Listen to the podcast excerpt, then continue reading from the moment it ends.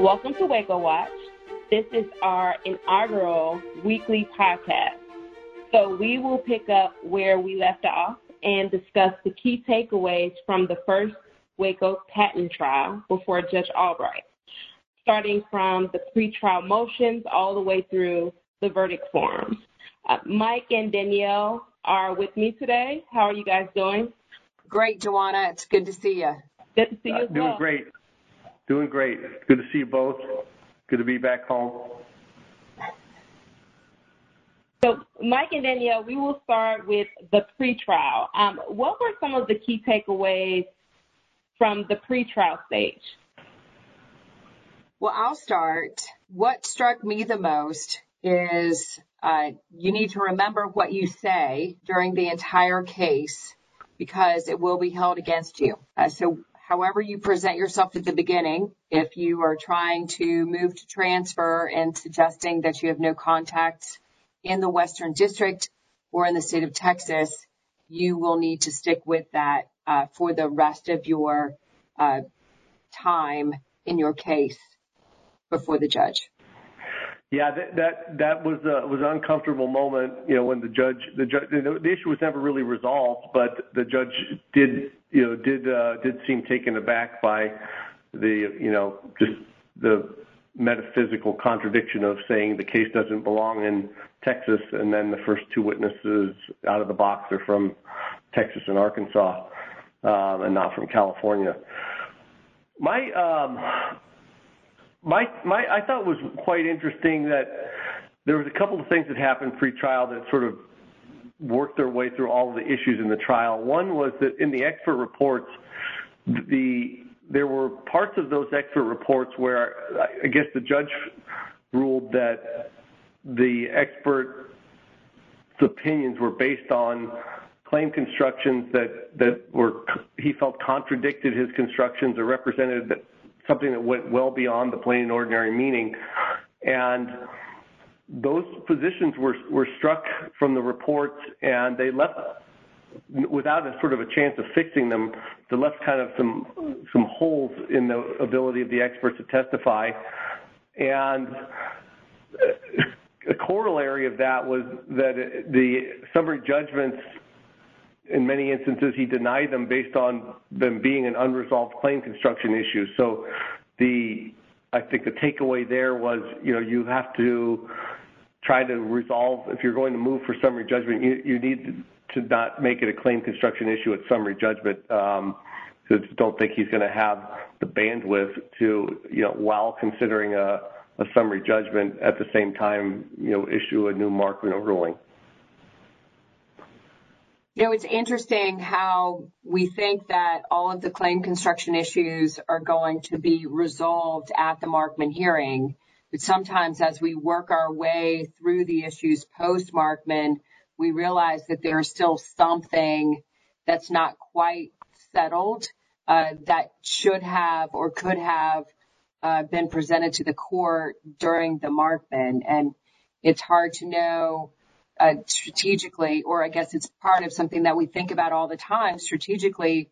What do we do with this unresolved, potentially ambiguous, you know, maybe it's plain and ordinary meaning, maybe it's not. What do we do with that as we approach trial when we're that close to it? And it's, it's helpful to understand how Judge Albright might be inclined to, to view those kinds of issues that late in the trial or that late in the, in the case. I, think if you look at it from the standpoint if, if you're going to in, a court that's as busy as his or you know courts other courts that have that many patent cases it's so important that you have the you know the, the you know the confidence just to pick pick an argument or two and, and write it hard. And if you feel like you need a claim construction clarification then go ask for that uh, before the summary judgments and um, you know try to get the court to focus hard on on on one one strong argument rather than on you know four strong arguments or maybe they're not strong but it, the courts that are this busy um, you'll do yourself a favor by you know, focusing in like a laser when, when it gets to summary judgment. And if you need a clarification on a claim construction, it seems like it wouldn't be an unreasonable ask. But it's that makes done, sense to me. done at the right time. It's done at the right time. Okay, so that are the key takeaways from the pretrial. Um, but wrapped into that are the motions in limine as well. Something that stood out to me um, in reviewing the transcript on the motions in limine is that Judge Albright, he um, essentially excluded certain evidence um, and said that he would take it up during trial regarding the relevance of the evidence and that at the, the motion in limine stage, he excluded it because he did not want the parties to object during opening statements. He, he, he noted that that is something that he despises, um, and he does not want someone else's opening statement being messed up because of objections. Were there any other takeaways from the motions in limine or the pretrial stage that you guys could think of? Um, the, the, you know, all of the courts now are, well, not all, but many of them are, I guess without exception, they're not allowing you to call somebody a patent troll or something derogatory. But I think, and that, and that's what was excluded eh, in the motion in limine phase. But as the trial went on, it became clear that not only was Roku prohibited from saying that their MV3 partners is a non-practicing entity, but a, a, bit further than that, went on to say that, um, you know, I don't, the judge didn't want to hear things like, you know, your address is a, a you know, post office box, you don't have a physical off, office, you don't have any employees, you don't make any products, unless unless it was relevant. And, and so, but if it sounded gratuitous, it, it, was going to annoy the judge, and, and he spoke up, uh, even though the other side, even though MV3 partners hadn't hadn't objected to it. So I think the um, you know, to the extent uh, a defendant wants to try to get that kind of evidence in, I think it's going to have to make a really direct connection of relevance um, or risk, you know, you know, risk risk irritating the judge. I'm not sure what I think about that. I, if because we know we know that a, a, plaintiff, a non-practicing entity, is going to be uh, talking about the size, the magnitude, and just the behemoth status of the defendant in front of the jury. And these people are doing great things, and they're only able to do these great things because of this invention that we that of ours. And so if it was such a great invention, then how come you couldn't do anything with it, my friend? I mean, it's just like you were saying, Mike, in our other podcasts. Uh, you, you've had a Roku, uh, box for three years and you didn't know that it practiced your patent, right? I mean, your invention was so important. It was such a big deal, but you couldn't see it sitting there in your den, you know, on your screen porch, wherever you had it, uh, but it was that important. And so I just, I don't, I, I don't think that that is fair, uh, because I think it's important to say that, uh, yes, they have a patent. Yes, they're entitled to a monopoly, but that let's be clear that the only thing that they have going for them is the patent.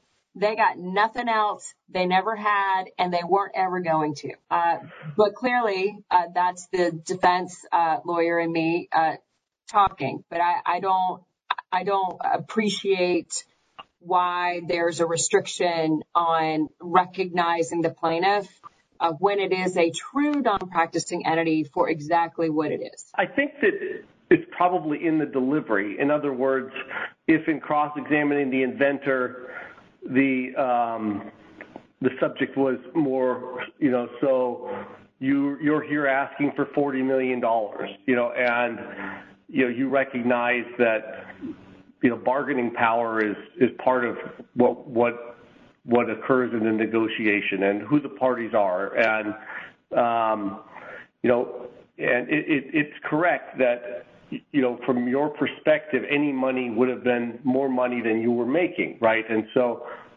I'm not sure exactly how you would deliver it, but to, I think the key in getting that kind of evidence in is going to be making it immediately apparent why it's relevant so that it doesn't feel gratuitous. Right. Well, it's certain, certainly a strategy to, to work on. But if, if at the motion in limine stage, out of the gate, you're just getting a lockdown on this issue, it is definitely going to be or could be an uphill battle going forward. I understand not bringing it up in opening statement, and I I think that there are a lot of motions in limine that make sense uh, to be, uh, I guess, institute applied to opening statements, and then thereafter, let's get into the evidence and let's see where the relevance is and make your argument to the court. But here, I mean, the restrictions were that you could not approach the bench uh, to ask permission to uh, go into the issues uh, that were limited by the motions in limine. So it was a it was a interesting structure for the trial and once the COVID restrictions are, are lifted, I'm sure we'll see something that's a little bit more typical where you approach the bench before you want to go into the into the subject matter. It might make it easier for folks to give it a go. Well, I think what they did was they talked about things that they thought were going to be controversial um, in in breaks. You know, so we're about to put this witness on, and um, mm-hmm. you know, we we expect that they're going to have a problem with this. Can we talk about it now? And so I think it, it you know, the there were things that were discussed in front of the jury that probably wouldn't normally be discussed in front of the jury. But that being said, it didn't seem uh, it seemed to flow just fine, and I think the parties were able to, I think, just it, it caused them to be more forthright. I think in trying to get ahead of issues um, during breaks when the jury was not in the in the room. Okay, so moving on to trial, um, there were a lot of key takeaways. Let's talk about those, Mike and Danielle. What were some of the key takeaways from trial? My key takeaway from trial is uh, Judge Albright is prepared uh, for you to present your case, and he he and his uh, and the folks that that work with him in his courtroom are, are ready to go, and he understands the issues. Uh, he has thought about the issues.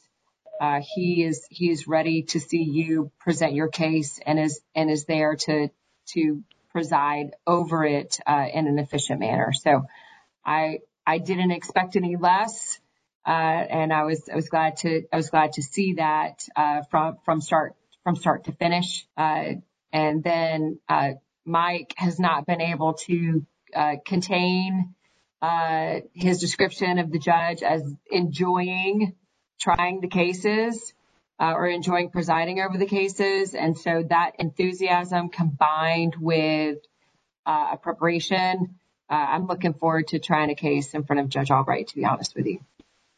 He, yeah, he, I mean, he, he's done this. He is an American College of Trial Lawyers. He, and I think part of what the lawyers liked about trying the case in front of him is that maybe different than other judges. Because he did this he knows how hard it is uh, and he knows how how good patent lawyers are at their job you know the ones that are going to be trying cases uh, like this. He he knows that that's good lawyering and uh, and he's respectful of the amount of work that they're putting in. And he he really um, he didn't lose his patience with people in a way that maybe other judges have, and maybe some judges, you know, that didn't do this exact type of work. Uh, you know, maybe his enthusiasm will wane after he has 50 trials under his belt. But as of now, he's very excited about it. He's prepared, and and he's, you know, he he he kept telling them, you know, he wants to be fair, and it was important for him, you know, to say that many many times. Now, whether the other, whether both of the parties agreed with him actually being fair, that that would be for them to say. But it did seem like he was emphasizing his desire to be perceived as fair. Um, if we could get, you know, if we want to get a bit more granular, some of the things I think were. Um, interesting. I'd like Danielle's reaction to the, the dire piece because Danielle's, I think, popped around the country to more different, you know, venues and a lot of lawyers in terms of trying cases. But in in, uh, in Judge Albright's court, the magistrate's going to actually let you do the voir dire. You're going to talk to the uh, talk to the potential jurors face to face. I think that that's terrific. Uh, I think we all appreciate how uh, challenging patent litigation can be and ensuring that you have established the connection with the jury uh, during voir dire is is is important. And it even if it's under you know whether it's uh, unlimited from a time perspective or a generous uh, from a time perspective or you just get a little bit of time just the opportunity to to talk and let the jurors hear hear how you hear how you speak and then you get to look them in the eye when they're answering those questions. I don't think there's any substitute substitute for that as part of the as part of the trial process. Uh, so I think it's a it's a great opportunity and uh, I hopefully it'll it'll stay that way. So one of the things I was thinking about is, is both of the um, parties had their local Waco lawyers do the voir dire. And then MV3 Partners did have their local Waco lawyer, um, Mark Mann, who is you know very seasoned trial lawyer. He did do some of the stand-up work. He did do some of the cross examinations and presented a witness, I believe, at least one. Uh, but the Roku lawyers, I don't, I don't really recall that they're the lawyer who did their voir dire did um, did very much at trial. I could be wrong about that, but leaving that aside, you know, what, what's your reaction to having someone other than the lead? You know, ultimately, neither lead counsel for Roku nor MV3 Partners did the voir dire. They didn't start building their own independent rapport with them. They they used the um, that, and I wonder. You know, what what your reaction is to that, whether that's the right thing to do, the wrong thing to do, or who knows? I think it depends on the case and the jurisdiction where you are. First of all, uh, anyone who's sitting at your counsel table, if they are designated as your local counsel, I think it's important for them to participate in the in the trial because otherwise it looks like you just had somebody sitting there at, at your table. And I think we are all pretty sensitive to when we just have somebody there for appearances and they're not actually doing anything. Uh, so if you're going to have somebody take up a seat at your trial table, they need to be doing something and something meaningful. Uh, and and I think and it varies uh, from from case to case uh, whether you need to have somebody from from the jurisdiction present as as part of your part of your trial team. So I think it varies, but it's not uncommon, Mike, for uh, for the split up or the allocation among the trial team to be okay. Well, we're going to start with uh, uh, our born and raised uh, in town lawyer is going to be the one who does the voir dire. Or we're going to have uh, someone else, you know, our, our most senior lawyer do the voir dire, and then we're going to have our have our homegrown lawyer, hometown lawyer, uh, present the opening statement. Uh, but I mean, it's it's such a short uh, trial, right? I mean, it was only six trial days, uh, and if we're under those time constraints, I mean, it's important to to make sure that the allocation makes sense uh, that the allocation gives opportunity for all of the for the for the parties to establish a rapport with the jurors, uh, and and but it with the time constraints, the technical nature of the of the of the issues in the case, uh, and sort of makes it difficult or it's just a challenge to figure out how you're going to allocate that. So, uh, but I've seen it where uh, local counsel does uh, at least 50%. I've seen it where they just do the voir dire. I've seen it where they do a third and then you've got a variety of lawyers doing the other two thirds. Uh, I mean, honestly, when we think about the technical side, usually on, on the trial team, I mean, some, or usually on the, on the whole case team, there are a couple of people who who have just lived and breathed the technical issues. And sometimes when everything gets distilled down and you've got those time limits and you've got your direct examination and your cross examinations, it becomes very clear that there are only two or three people that can handle the direct examination of the technical expert eh, or the cross examination of the technical expert. And that can sort of change the dynamics of how many people you have speaking in your trial. But we've got to get those technical issues right because that's what the case is about. What did you guys, what were your key takeaways and thoughts from the expert testimonies?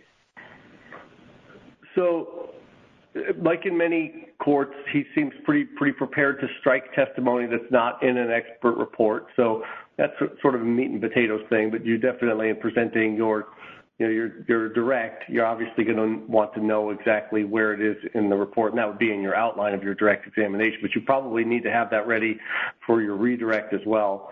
Um, he allowed the experts to present testimony on the plain and ordinary meaning of certain un- unresolved claim construction issues. So, in other words, um, if, if a term was given its plain and ordinary meaning, even with a caveat, you know, such as um, maybe plain and ordinary meaning, uh, the docking port was plain and ordinary meaning, um, but it has to be hardware or hardware and software. And the experts presented their their testimony about what that plain and ordinary meaning is. And that's not something that um, you know is, is necessarily going to happen in every court. So that was that was interesting. And I think that you know was something um, that was you know a big part of the trial. He again, we, we can't emphasize this enough. He wants the you know experts, especially, but all the witnesses to give yes or no answers to yes or no questions. And certainly on cross, those are the only types of questions you would expect to be asked. And he he he himself would you know interject and say, you know, that's a yes or no question. You need to give it a yes or no or an I don't know. And uh, you know, I think he was just fair that way uh, as far as far as managing the witnesses. Um, that was something actually that stood out to me um, when you were discussing that with us. I know that many times judges say that, um, but actually enforcing it and saying that you can tell your side of the story or um, the, you know the plaintiff side of the story on redirect, but during the cross examination, if it is a clear question, answer yes or no, and then you can you know add whatever you want to it on redirect. So that was something that stood out to me and something that I wrote in my notes to always remember, even when prepping um, witnesses on our side, um, and just letting them know on cross examination, answer the question, but on redirect, if there's something that we need to add to, we can do it on there, especially before Judge Albright in Waco. So one way uh, when we're when when we're thinking about how we prepare our expert witnesses for trial, I mean, we really want them to appear the same on direct examination and cross examination. And having uh, practice sessions with a video uh, so they can see the difference in how they're answering the questions. And so if if the questions are yes, no, or I guess ask for yes or no answers, then you know, they need to answer that way because uh, I think that if we were to videotape them and they can see how they present, it doesn't present them in the most favorable light if they're saying if they're answering our questions directly, but they're answering the other sides uh, indirectly. And so to have the yes or no responses, I think actually will help the witnesses' uh, credibility in front of the jury in the long run. It also helps us all uh, from pulling out our hair during the cross-examination process when they're just not answering the question. There's also a fairness component. You know, these are times. You know, they're not neither side's getting a lot of time, so you know you can't let the expert chew, you know, chew up the, your time on cross by putting in what amounts to uh, their case. It, it reminds me of the scene in uh, Fast Times at Ridgemont High where Mr. Hand says, you know, this is our time, and Spicoli says, well, there's what's wrong with a little pizza on our time, and Spicoli You know, so this is if it's cross examination, it's my time, and when you're direct or redirect, that's your time. Um, okay, so we just spoke about expert testimony um, and the key takeaways from there, just witnesses overall. But let's continue on on that topic, specifically for technical testimony from non-expert technical fact witnesses. Um, what were some of the key takeaways? So I sort of had a, a my reaction was, um, you know, number one, the court is going to be sensitive to a, a technical witness. Does it seem like the technical witness is giving expert testimony, and or is it just testimony that's technical in in nature?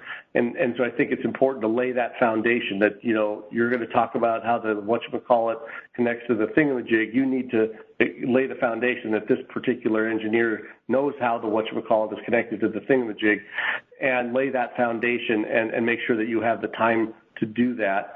Uh, I think that from the perspective of me watching a trial, not as a you know a participant in a trial, but as you know, something approaching a juror, trying to put myself in the mind of a juror, keeping that uh, expert testimony, keeping that technical testimony, you know, focused on the issues that matter, um, is you know, and, and choosing a, a technical witness who's a good teacher, a, likable person. Th- those are really important things. Um, someone who you know, just seems to be calling balls and strikes and looks like the kind of person you know that that is either hopefully a combination of of, of, of smart, honest, and likable. Um, that was kind of those are my takeaways on the technical witnesses. So we have given a laundry list of takeaways for the um, trial, but there's more to come, right? Because the the plaintiffs had rebuttals. Mike, what were the key takeaways from the rebuttals? Well, so the, the, I think the rebuttal one that the, the patentee got a rebuttal. Um, you know, so the patentee is going to have the last word. It got to reserve time from their closing uh, to make an argument after the defendant's closing, and it got to present a rebuttal case. Um, you know, so the the patentee is going to reserve time, and the defendant, you know, the the, plaintiff will make its case in chief, and then uh, in this case, the the defendant had dropped invalidity, so there was there wasn't a responsive case. It was just, but it went plaintiff, defendant, plaintiff, and the same thing for closing argument. Uh, Danielle, what were the, your key takeaways regarding the verdict form? The verdict form uh, had more questions on it than I expected to see. Uh, and in just for, for example, it was not just a straight up infringement, no infringement. It was a had more step by step about the infringement. Uh, and then they had a breakout for direct infringement and then uh, infringement uh, under doctrine of equivalents. So that's not uh, oh, well. So I, I, from a defense perspective, was pleased to see that breakout. Anyway, okay, we're back on. Do do a, do a wrap up. Did you want to do the personal takeaway? Yeah, yeah, that'll be the wrap up. I think. You know, just ask us what our personal takeaways were. Okay. So, um, Mike and Danielle, what were your personal takeaways from the first patent jury trial? So, so for me, uh, it was a, a good reminder of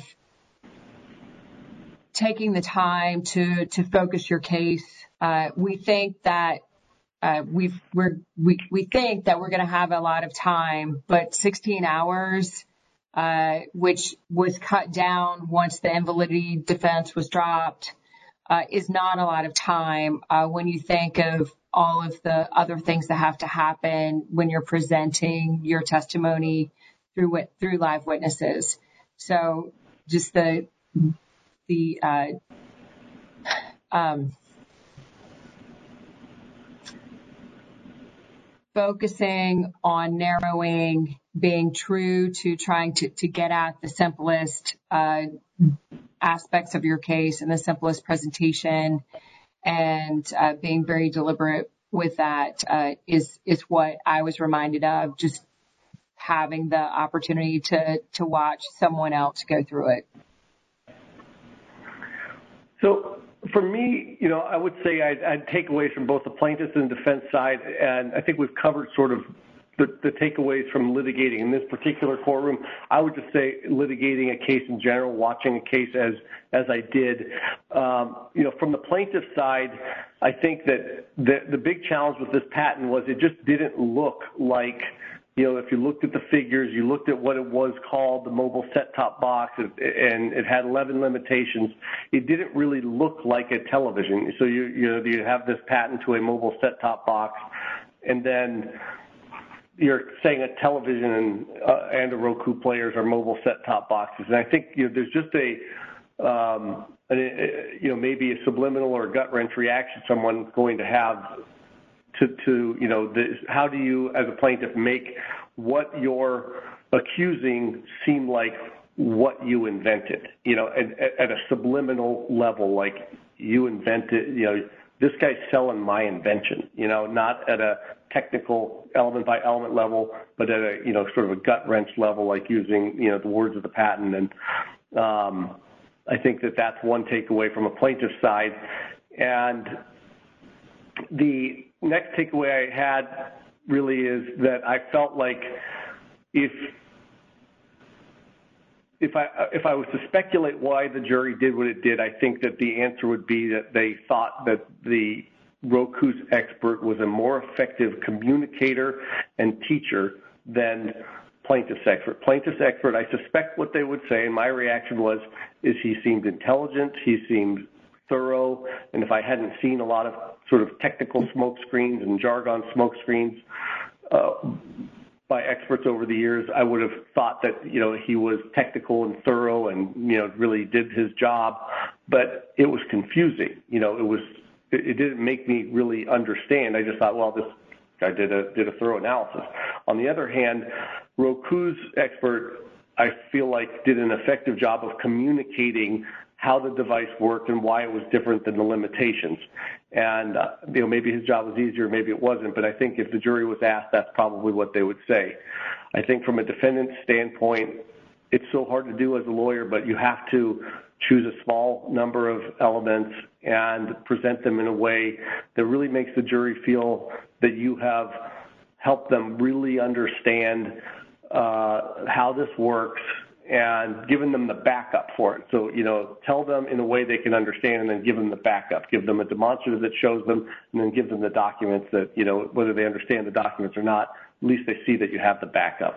And I think part of this is just respect for the jury. It is really hard. I think any lawyer would benefit from, you know, going through and sitting through a trial of any nature and watching how hard the jury has to work and, uh, you know, the lawyers have to work so hard to get, you know, to be fair to the jury and give them all the tools that they have to find for your client. So those were my takeaways, both from this courtroom and in any courtroom. Thank you, Mike and Danielle. These were extremely beneficial tips and key takeaways. For the listeners, please tune in next week. We have a very spooky segment um, that will touch on how this election will affect patent litigation cases. So until next time, bye.